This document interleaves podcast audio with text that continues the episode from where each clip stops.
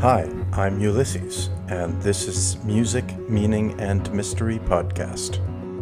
This podcast explores the mystery of music in order to valorize it. In this episode, we speak with rock musician Robin Hayes. You can find Robin's music on Spotify.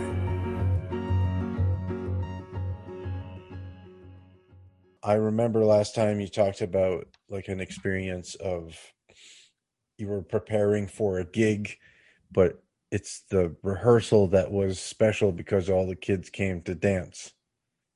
Yes, that's right. It was yeah. uh, it was actually a, a, show, a party, a Day of the Dead party, and uh, we were doing sound check before the party started. When they were doing a party just for the kids before they sent them home, so all the grown-ups could do the real Day of the Dead party. Uh, and we were doing sound check, yeah, and that's when uh, we were doing this kind of groovy, had a kind of rockabilly uh, swing to it or something. The kids just they ran from what they were doing just to come up and dance and listen. And I remember thinking, oh man, that's that's special. There. Hmm. So why was that? So why was that more special than, you know, the gig itself, which is a gig is what a musician, you know, ostensibly they all want that, but for a few reasons. For me personally, that gig was really my first ever attempt at having a band and doing a live performance. So for me, it was a cue that the universe or cosmos wants me to do it. It's like the children are, you know, I'm like the Pied Piper and they're all running and cheering. So it's like, who cares what some dude in the corner thinks when these kids love it, you know? Mm. It felt organic. It felt, uh, uh, you know, grown ups, we have so many filters. You know, a, a, kid hears a swingy groove, he doesn't think, uh, that's too indie pop for my taste. I'm goth. Or vice versa. You know what I mean? They don't think like that. They don't have these filters of what you can and cannot be. It's just like, that's got a groove, especially if they're young enough it's groovy, it's dancey, that's fun, it's a party. Let's let's go. So in a way, they might be a better barometer or thermometer for kind of natural impulses or reactions to certain certain things. That's how I took it. At least I was like, ah, the children are dancing. It's a grand cosmic meaning that I should make rock and roll. Something something seems to have happened in the history of how humans use music at, at one point where music went from being almost exclusively a participatory endeavor mm. to a passive project for the audience at least if you look i was i was looking at videos of the san bushman tribes in botswana they are hypothesized to be some of the oldest like non-broken human traditional mm. modes of living. And the way they use music is that the medicine man wears these um, kind of like sh- uh, shakers, like percussing, percussive shakers, several around his ankles.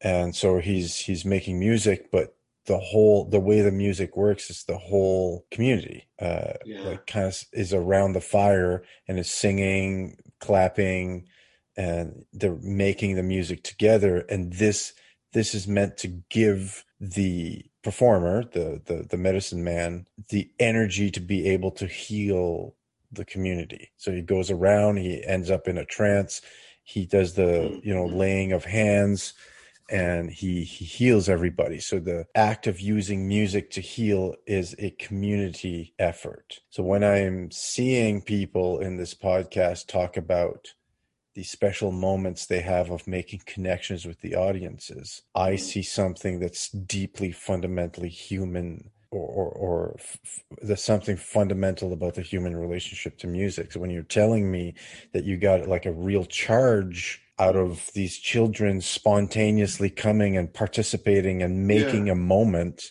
uh, I'm wondering if if that's not like an echo of what we know to be real. Yeah, I think so. I think you you nailed it. I think definitely it's like uh, or something that musicians also kind of instinctually know. Mm. in a way like and it's instinctually what we all really want uh musicians i mean of course a lot of people do want fame and money and i sure wouldn't mind being able to pay for food and rent on music alone but uh yeah it's just it's uh it's you you want as a musician you want to play a song and you want to, you want people to get down or if you're sad in the song you want people to fucking cry and so there's like and like you said the shaman he does healing, but the healing is it through everyone synchronizing their minds to the rhythm? Like, I mean, he gets in a trance, but I guess the tribe does too, in a sense, and and synchronizes with them. But the shaman's just kind of the the holy fool or something, or good at like interpreting it or leading it or something. Like, I mean, I think in in essence, that's what I want to do is good music to party to, good music to you know cry to, fuck to, drink to. Me and uh, one dude are working on a protest song right now. He wrote the lyrics, but uh, I'm helping him with the music. And there, it's just because you know it's basically to give the finger, like protest, but it's still like it's a vibe we're trying to, and a reaction we want to get. That's kind of like, yeah, enough's enough. You mentioned uh, it would be nice to pay the rent with music. Why is it that you think uh, it's so difficult to monetize a musical career? Well, I mean, it's it's so. Uh, I, I think it might have gotten easier, to be honest, since you know I don't like Spotify for a lot of reasons. Even though I'm on it, I you know it helps me, but they're basically stealing from great bands. um, but that's a good one thing about it is they kind of brought the uh, the leving the playing field sort of leveled out a bit. So I think it's easier to have a, a lesser known band and make money touring maybe before. But I think it might have to do with our weird connection with uh, making it as like a rock and roll or hip hop star or something like that. Is it product maybe of like capitalist America or something? I don't know. Like uh, you make it and then you're gonna have gold rings and limos and chicks following you. I, I think I think uh, it seems that you're trying to communicate to me that it's the way that we measure monetary success that maybe needs a an adjustment or yeah sure. Sure right now the best musician is the richest one and that's completely weird. You know the most famous one. And it's been that way since i guess what is it sinatra elvis became like movie stars. Before that it was just like yeah he's great at playing the banjo let's join in in the mountain songs or whatever. Right right. And As that opposed, came out yeah, uh, uh, it's it's. I understand what you mean. It's uh, it became a way to fetishize the musician's contribution as opposed to just knowing what the mu- musician contributes to you directly or to your community. So it's became uh, like a material way of measuring the value of music. Yeah, instead of how many children can you get dancing at the right. at the May Day festival in your local village mm-hmm. or something. But maybe it goes maybe some somewhere inside of the collective mind we do want to honor musicians and we think if they're good enough they should be praised because once upon a time they were praised. Mm-hmm. The poets and the shamans were the most important in the tribe. When we value something, we have a strange way of expressing it now because because our world incentivizes expressing the value by money what would it look like if we lived in a world where communities in general had a healthy relationship to music's value in their communities? Uh, how might a musician uh, be able to eat and be, you know, and flourish in his life without having a million downloads or whatever it is, right? Mm-hmm. That's a that's a good question. Mm. I don't know, man. That's a damn good question. Hmm. Maybe there's no answer yet. No, it's it's hard for me to even uh, pic- picture picture that kind of uh, situation. It's so I mean every everything has to do with uh, you know success and some sort of uh, you know career type thing. The way we were talking about it, um, I can't help but think that it sounds like some sort of trap or prison. It can feel that way, I think, yeah. For sure. But on the other hand, if you're if you if you don't have that high level of success um, where you you're reaching an audience of 100 million then what kind of difference are you making? I mean perhaps there's no way to make that sort of positive contribution without having that mm-hmm. level of success. Maybe that's the, the necessary way because it, it grants you the ability to to to produce some some things rather than just be stuck in a, an impoverished state and have the ability to and not have the ability to, to do anything. Yeah i don't know. I i always uh i always tried to think that uh if i could if i never like made it on any sort of successful level i could just be some sort of influence on someone who does or or influence on on a community that like what he did there that was kind of the seed for our sound, or you know what I mean. And then again, there are there. It's kind of a different subject, but there are a lot of uh, working musicians, like studio musicians, who aren't rolling in cash, but they're making a good living out of it. But they're more technical. They they lay the bass like perfectly, uh, and they have good. They know how to record with the pressure of the recording lamp in a studio. You know, can think on their feet, but they're never in the spotlight with the gold chains and the uh, diamonds and limos and everything. But there are a lot of those kind of musicians that actually make money. But I don't know if they're the, quite the same as the shaman type musician, the kind of in invoker or evoker. So uh, uh maybe that's why. Maybe because i see myself kind of more as like the songwriter, uh, uh, artist type thing rather than a musician. So uh, it could be uh, could be why I kind of lost my thread there.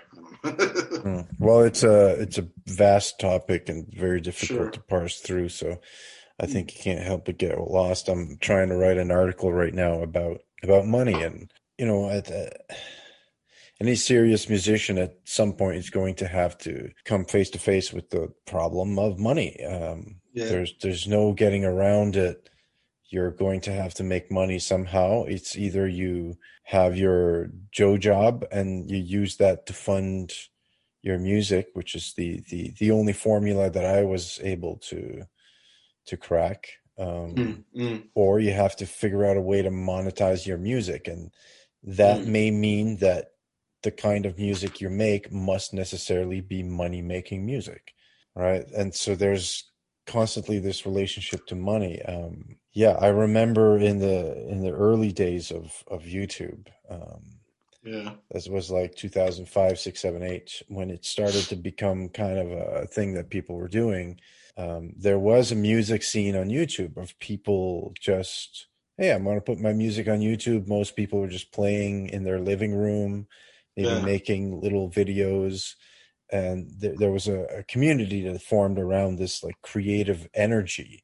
The creative energy was very supportive mutually flourishing and the tools of youtube themselves kind of facilitated this because you could feature each other's music on your on channels and you could message peer to peer.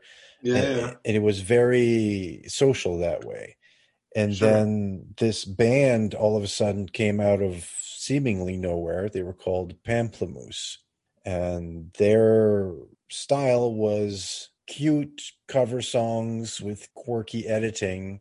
Yeah, and uh, they were like a very attractive couple, and they just like hit. They were the first that I that I remember that we saw getting hundreds of thousands of people listening to them, and they were eventually be able able to build an audience. They went on tours and there was they were kind of like the talk of the town. It's like, oh, they've viral almost. Yeah, yeah. And then that guy eventually went on to form uh, the website Patreon, which is the yeah, yeah you uh, creatives can get paid, right? Yeah, support the artists. Yeah, yeah. But uh, in thinking back of it, I realize that all happened at the same time as our music community fell apart. We stopped keeping tabs on each other, stopped mm. uploading. And I'm wondering how much Pomplamoose showing us a possibility came with a cost. It mm. was also showing us that perhaps we didn't need each other in the community. Perhaps Mm. we could be independent. Perhaps we could ignore each other and and make a living and get an audience elsewhere. Yeah, sure. So there's it's I'm very grateful that there is a way for independent creatives to get paid, but I'm wondering is that the cost that we have our community communities undermined? I don't know. Like It could be, or or maybe it's opened up for the global community instead, because you think along those lines instead of trying to make a hit in your little town like Gothenburg, Sweden, mm, you can find an audience in China or India or you know Canada, Australia. One thing it has done though, definitely, uh, it's almost forcing people now. This whole viral phenomenon, which is kind of what we're talking about, it's forcing a lot of musicians to ignore music and think about how can we do something clowny or Right. funny or like you know a cool video that just billions will want to watch because it's so cool Hmm. so you see like i see a lot of bands and musicians like can't we do some video that's like and they're just trying to get they're just trying to get hits and Yeah. it's like uh, it can be quite tacky i think and a lot and i found myself doing it too how can i can we do some sort of weird fake mock-you docu type Yeah. thing about our band you know and it's just Mm. like what's the point? Let's just do good songs and do some good gigs kind of thing. It's uh it's definitely it's a puzzle that I, I can't figure out because like the word sellout gets tossed around. But i was trying to figure out why is it that we even have like this idea of selling out? And i thought maybe the audience sometimes feels betrayed when the band gets so big that each audience member becomes worth almost nothing because when a band is small each of individual audience member needs to be there to support the band. Otherwise the band cannot continue. But right. yeah the first has- fans are the best. They're the Yeah. most dedicated. They they Yeah. make the band really. Yeah yeah. Yeah. Because otherwise like if those 20 fans in your town don't show up nobody shows up.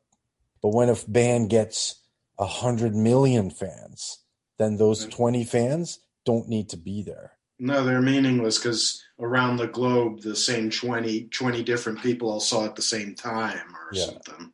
and i'm wondering Everyone if that's sees not, it the first. Yeah. yeah is that what it means you sold you sold our ability to be part of this Could be, could be. I know. I, uh, I mean, maybe it's because I'm getting old, but you know, I uh, I was more when I was younger that I thought about selling out. My my ideas about making money off of uh, music and art and filmmaking. I'm not as if I'm true to what I do. Yeah.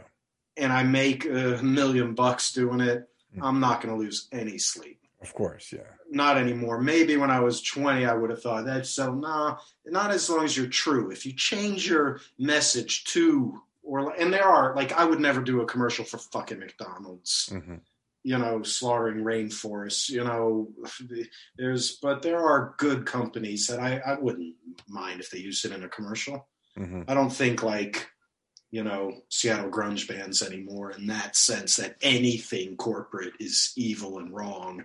hmm I don't think like that. But my dream would be to make money if I could off of say a song got bought by a Hollywood film, a good film, a wonderful film hmm with a beautiful message. My song fits right in and it does affect lives and uh, and I get a damn good paycheck because it's within that. Hmm that would be perfect and that's doable nowadays. It's doable to get songs sold to cool projects and whatnot. So maybe that's how we got to think is just you know be picky about where you make your money i don't know it's hard beggars can't be choosers kind of thing you know and i Yeah. wouldn't put it past somebody selling a song to mcdonald's if they could pay rent you know Yeah, yeah, Mm. yeah, and I definitely wouldn't begrudge them the, the same. Uh, I Mm. guess because I'm writing a book about it, and right on I kind of have to figure out what we're all what we all mean when we talk about these things, right? Uh, well, we want to be real. I mean, we want to be like liked for our our lyrics and our our idiosyncratic choice of chord changes. we that's why we want people to listen and buy the songs. In mm. essence, I think we want the children of the world to dance or whatever. To shift gears here to something maybe that's possible to figure out. you talked to me about a songwriting technique that you use, and it seems to be it seems to be a thing for musicians, which is um, repetitive usage of chord progressions or a melodic phrase that then kind of leads you to something else. So kind of like entering a trance like condition and then that kind of opens up to where your song wants to go. And i think you even did one that was based on a, on some sort of mantra. Well uh, that song was just based on the uh, i was trying to connect with the uh, energies of ganesha. And one of the uh, first mantras you learn is, would be uh, Om Gam Ganapataye Namaha. And I did that chant and that mantra, but I did it in this kind of bluegrassy open D tuning. So it got this real drony effect. And, you know, I don't even know if I pronounce it right or nothing, but I just did this kind of jam on it. Why I got into that, I don't know if you asked why, we were just kind of discussing, but I think I started playing music way later than a lot of my friends and a lot of my contemporaries. Like uh, I was quite old when I started to try. Like I, I got some interesting songs I want to try to make. So maybe the main reason why I got into what you're kind of referring to is this loop kind of trance re- repetition groove kind of thing drone it could be called drone music might have been in the beginning because i just couldn't do complex chord changes or so i would just end up being on one chord but would just try to find this little hook or rhythm in it and just repeat it and repeat it. I still love just doing that. For me, I when I started to get into really taking music writing and creating seriously, I was kind of steeped in at that time minimal like techno, like German techno was very big in Sweden at that time. And that just was all about minimalism and rhythm and just repetition of this kind of like to the point where you almost go insane uh, listening to it live because it's so minimal and so little is happening on such subtle levels that you you you trance out. And I started to get into forms of organic music that were based like that, thought like that, like krautrock, drone, raga, dub, early dub music, very simple, but has this laid back or introverted groove to it I love it. I think it. Ha- I think it, there's something old school, like ancient, ancestral about the the simple drony groove. Just a few tones, and you just repeat it over and over. And I got really into Afrobeat, Nigerian juju music, and Afrobeat, where it can be very uh, simple little riffs, but repeated for like 20 minutes with all the instruments going in different directions in the same groove. So it's like simple, but not as simple as you'd think. that way of approaching things, it's just uh, for me, it's just it's magic, man. It's witchcraft, it's voodoo, hoodoo, fucking cosmic shit. The repetition, just like techno. I think that's why people love techno and house music. It gets really shit on by a lot of organic musicians, just like a lot of organic musicians get shit on by techno enthusiasts.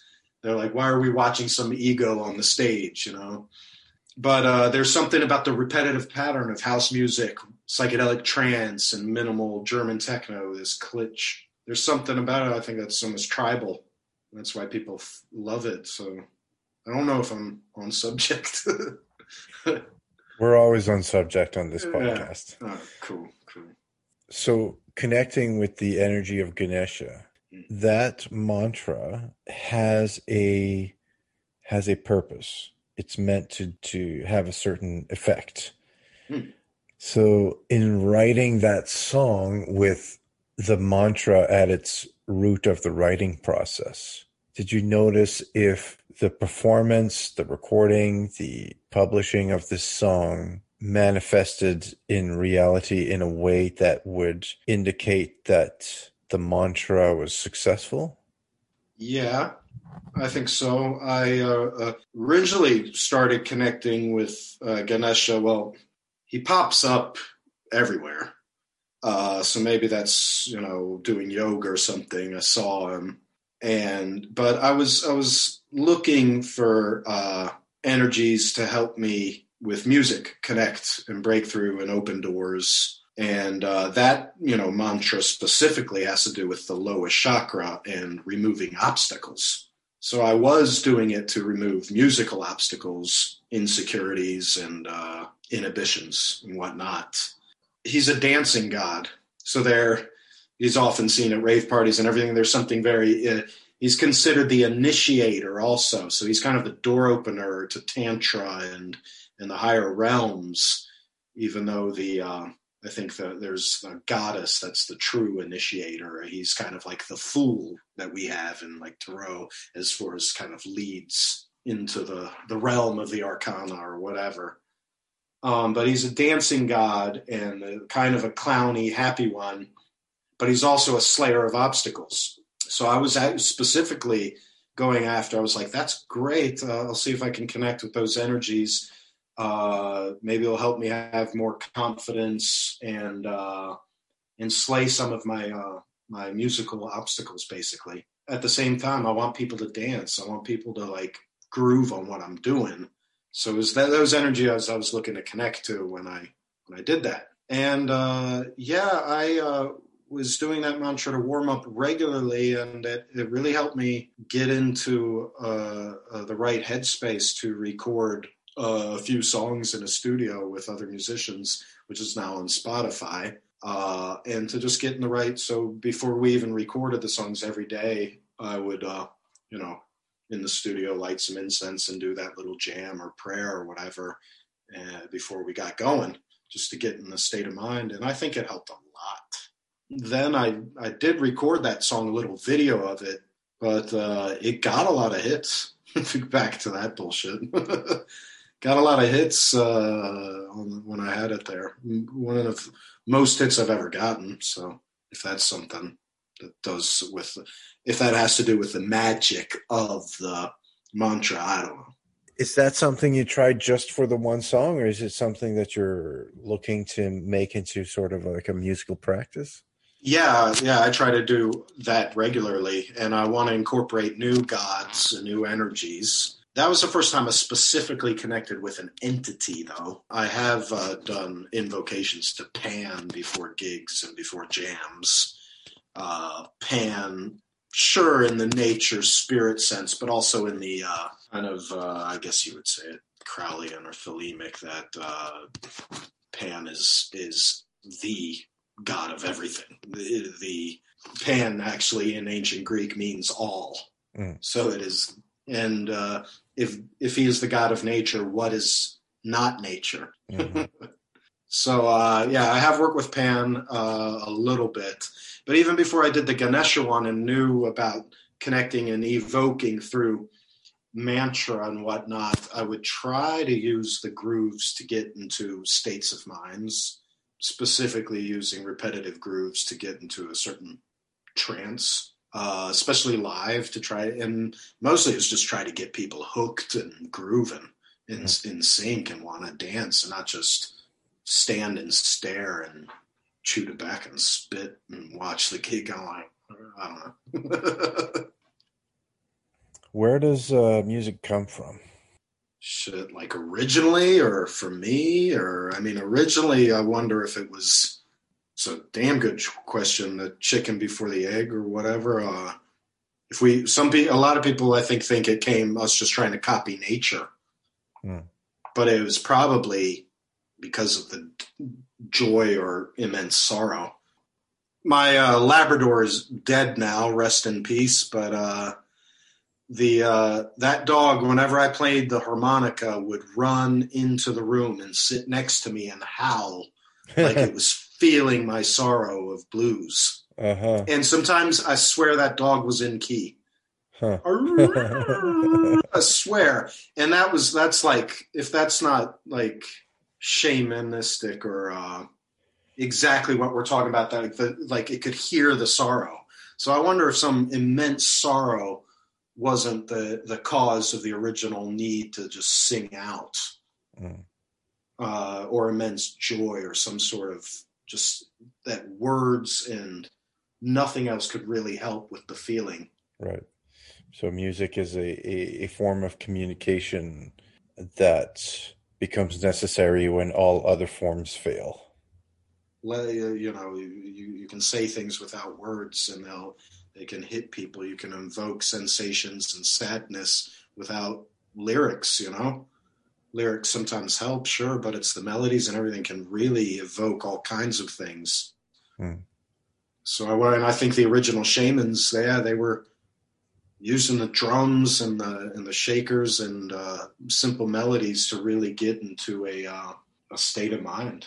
The music was uh, used as a doorway. It's so it's so inherently linked to shamanism and magic that it, you can't really, I don't think, separate the seed. Like they must come from the same thing. Yeah, I've become increasingly convinced of this. Yeah. Um, but I don't know you know that this definitely has something to do with the fact that um, shamanism is so closely tied into uh, human beings' early earliest history. Mm, right. Mm, mm. So it's going to have it's going to be the womb of just about everything else in in a way, right? Okay, are you ready for the uh, traditional closing question? Oh shit! Final question. Wait, let me get yeah, okay, ready. what should people listen to? Truly, I wish people would just stop listening to what's kind of like in or trendy. I mean, once in a while, some of those songs are all right. I really wish people would show more interest in finding new things, you know, nerd out a bit. I mean, SoundCloud has connected the world. There's such good music coming from completely unknown musicians. Great shit of every genre.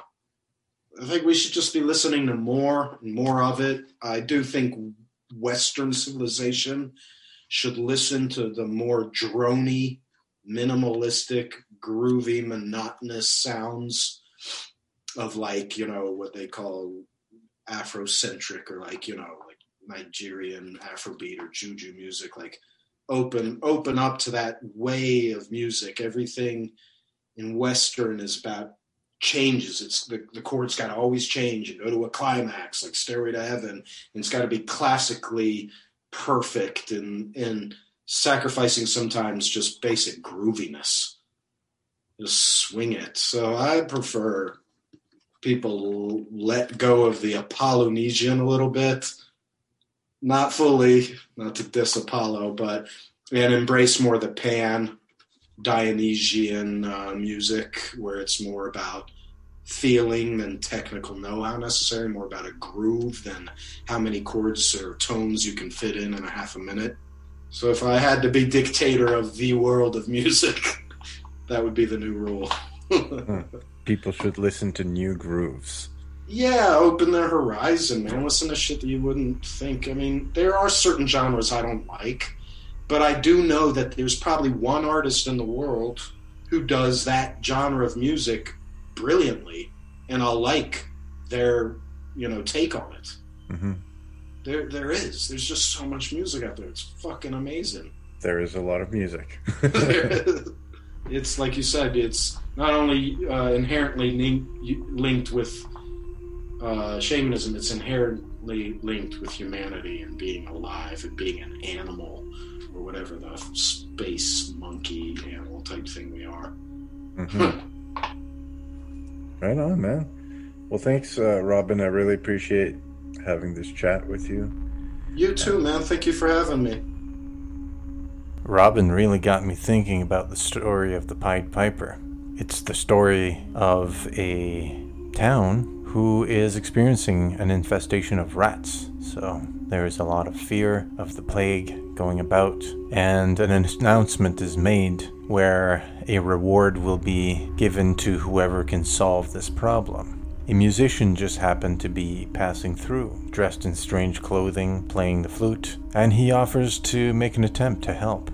He plays a tune which ensorcels all the rats, and he leads all the rats out to a river and drowns them. While the town is quite happy to have had this problem solved, however, they refuse to pay him. because really all he did was pipe a tune. The piper's not too impressed, so he decides to exact a revenge and plays another tune, ensorceling the children of the town. He leads them into a mountain, which closes behind them, and the children are lost forever. There's a few lessons that I take away from this.